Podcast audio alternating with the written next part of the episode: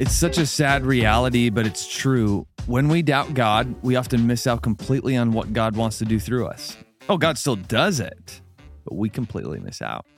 And we see exactly that today in Luke chapter 1. You're listening to Between the Lines. I'm Scott, I'm Junior. and uh, we got to get right A at this because there's 80 verses, verses. and you know it's a, it's a really uh, familiar passage. Luke one is so let's let's try to 80 verses. So let's Yeah. We we're probably gonna have to read this straight right. through. You want to get started? You Yep. want to take the first 40? Sure. What do you want to do? 20, Sit 20, 20, 20? and enjoy the sound of my voice Yeah. reading to you because we're not going to make many comments. Maybe Here we, we go. could like put some music in the background. That's right. Many people have set out to write accounts about the events that have been fulfilled among us. They've used eyewitness reports. It sounds like date, like Dateline or something, circulating among us for the early disciples. Having carefully investigated everything from the beginning, I also have decided to write an accurate account for you, most honorable Theophilus, so you can be certain of the truth of everything you were taught. Uh, Acts was written to the same guy. Luke Yeah. wrote Acts to Theophilus as well. When Herod was king of Judea, there was a Jewish priest named Zechariah. He was a member of the priestly order of Abijah, and his wife Elizabeth was also of the priestly line of Aaron. Zechariah and Elizabeth were righteous in God's eyes, careful to obey all the Lord's commandments and regulations. They had no children because Elizabeth was unable to conceive, and they were both very old. One day, Zechariah was serving God in the temple, for his order was on, on duty that week. As was the custom of the priests, he was chosen by Lot to enter the sanctuary of the Lord and burn incense. While the incense was being burned, a cr- great crowd stood outside praying. While Zechariah was in the sanctuary, an angel of the Lord appeared to him, standing to the right of the incense altar. Zechariah was shaken and overwhelmed with fear when he saw him. But the angel said, Don't be afraid, Zechariah. God has heard your prayer. Your wife Elizabeth will give you a son, and you are to name him John. You will have great joy and gladness, and many will rejoice at his birth, for he will be great in the eyes of the Lord. He must never touch wine or alcoholic drinks. He'll be filled with the Holy Spirit even before his birth. And he will turn many Israelites to the Lord their God. He'll be a man with the spirit and the power of Elijah. He'll prepare the people for their coming of the Lord. He will turn the hearts of the fathers to their children, and he will cause those who are rebellious to accept the wisdom of the godly. And just real briefly, because we're barely, you know, we're about a quarter of the way into this, but um, this is just the announcement of the birth of John the Baptist. That's essentially, you know, it was taking place to the Zechariah, John's father, in the uh, place of burning of incense in the temple. Zechariah was said to the angel, How can I be sure this will happen? I'm an old man now, and my wife is going well along in years. It's a good way to put it. then the angel said, I am Gabriel. I stand in the very presence of God. It was he who sent me to bring this news to you. But now, since you don't believe what I said, you'll be silent and unable to speak until the child is born, for my words will certainly be fulfilled at the proper time. Meanwhile, the people who were waiting for Zechariah to come out of the sanctuary, wondering why he was taking so long, when he finally did come out, they he couldn't speak to them. Then they realized from his gestures and his silence that he must have seen a vision in the sanctuary. When Zechariah's week of service in the temple was over, he returned home. Soon afterward, his wife Elizabeth became pregnant and went into seclusion for five months. How, ki- how kind the Lord is, she exclaimed. He has taken away my disgrace of having no children. In that culture, was a disgrace that um, women just viewed their this, the value of having children, raising up the next generation as being such a high priority. In the sixth month of Elizabeth's pregnancy, uh, some people try to t- trace Christmas through this. Mm-hmm.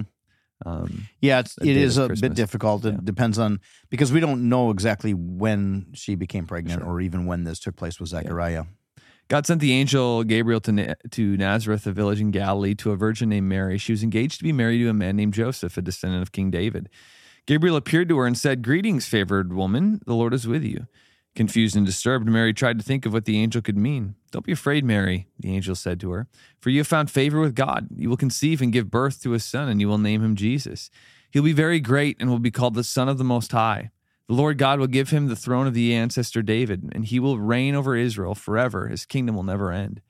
Mary asked the angel, But how can this happen? I'm a virgin. The angel replied, The Holy Spirit will come upon you, and the power of the Most High will overshadow you. And so the baby to be born will be holy, and he'll be called the Son of God. What's more, your relative Elizabeth has become pregnant in her old age. People used to say she was barren, but she has conceived a son and is now in her sixth month. For the word of God will never fail. Mary responded, I am the Lord's servant. May everything you have said about me come true. And then the angel left her. That's such a cool passage. Of course, most of us are familiar with it just from the Christmas story. That's right. You want to take it now? Sure. And a few days later, Mary hurried to the hill country of Judea to the town where Zechariah lived, which would have been near Jerusalem because that's Judea, hill country around Jerusalem, or Judea. In Judea, that's Jerusalem was located in the heart of that. She entered the house and greeted Elizabeth. At the sound of Mary's greeting, Elizabeth's child leapt within her, and Elizabeth was filled with the Holy Spirit. So it's cool. He walks in the room, and the baby within, you know, I mean, as Christians, we're pro life. We just, you know, if you're a follower of Jesus and you believe the Bible, you've got to be pro life. This is a baby that was unborn and was special by God, and every child within the womb is created in God's image, and that's that's the foundation for that that very important position. I don't know how we as a people, when we are so merciless when it comes to the most um, indefensible uh, victims that have ever been oppressed, as these children who are being mercilessly slaughtered. It's just unbelievable to me. Anyway, so uh, I'm, I'm, and maybe I made some some upset with that, but look into this yourself. It is a big deal how we view these helpless people that are created by God uh, in God's image, how we view them and how we protect them. It does matter as to God's hand of blessing on us in our lives. All right. So anyway, she says, "Why am I so honored that the mother of my Lord should visit me?" When I heard your greeting, the baby in my womb jumped for joy. You are blessed because you believed that the Lord would do what he said. Mary responded, and then we have the song of Mary. Oh, my soul praises the Lord. How my spirit rejoices in God my Savior. For he took notice of his lowly servant girl. From now on, all generations will call me blessed. For the mighty one is holy, and he has done great things for me. He shows mercy from generation to generation to all who fear him. His mighty arm has done tremendous things. He has scattered the proud and haughty ones. He has brought down princes from their thrones and exalted the humble. He has filled the hungry with good things and sent the rich away with empty hands. He has helped his servant Israel and remembered to be merciful, for he made this promise to our ancestors, to Abraham and his children forever. And Mary stayed with Elizabeth about three months and then went back to her own home. Three months, I mean, stayed yeah. with her. All right, all the way in verse uh, 57.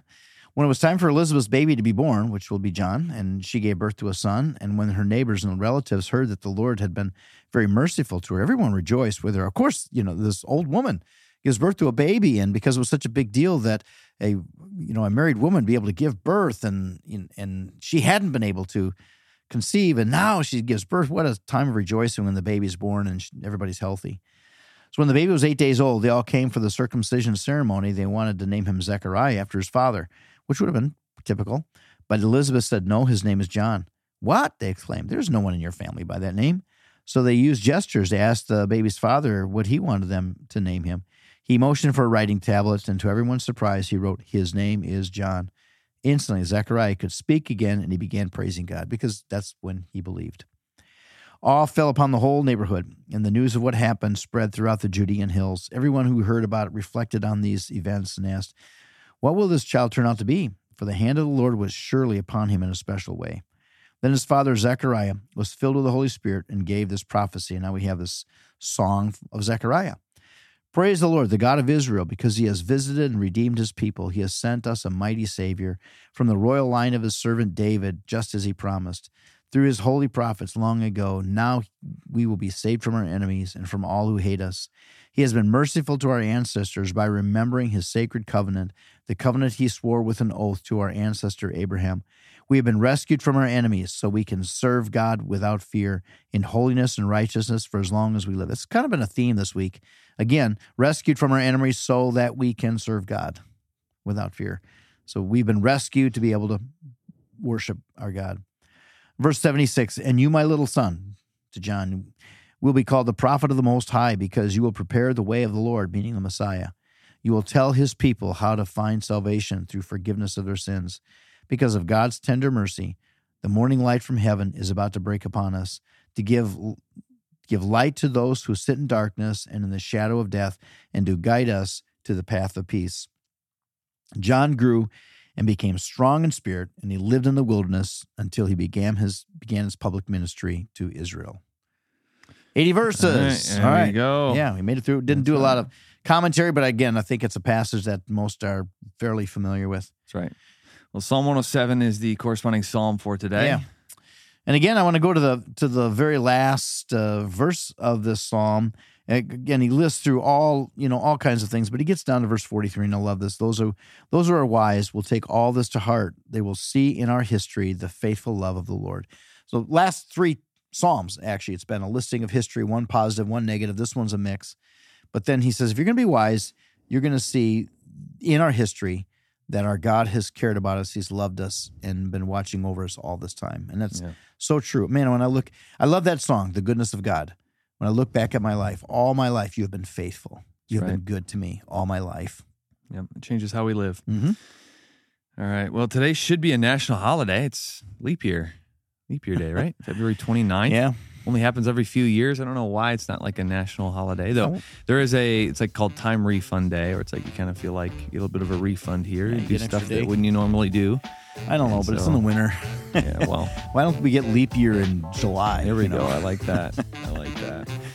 But anyways, enjoy the leap year today, and we'll be with you tomorrow on Friday. All right. God bless.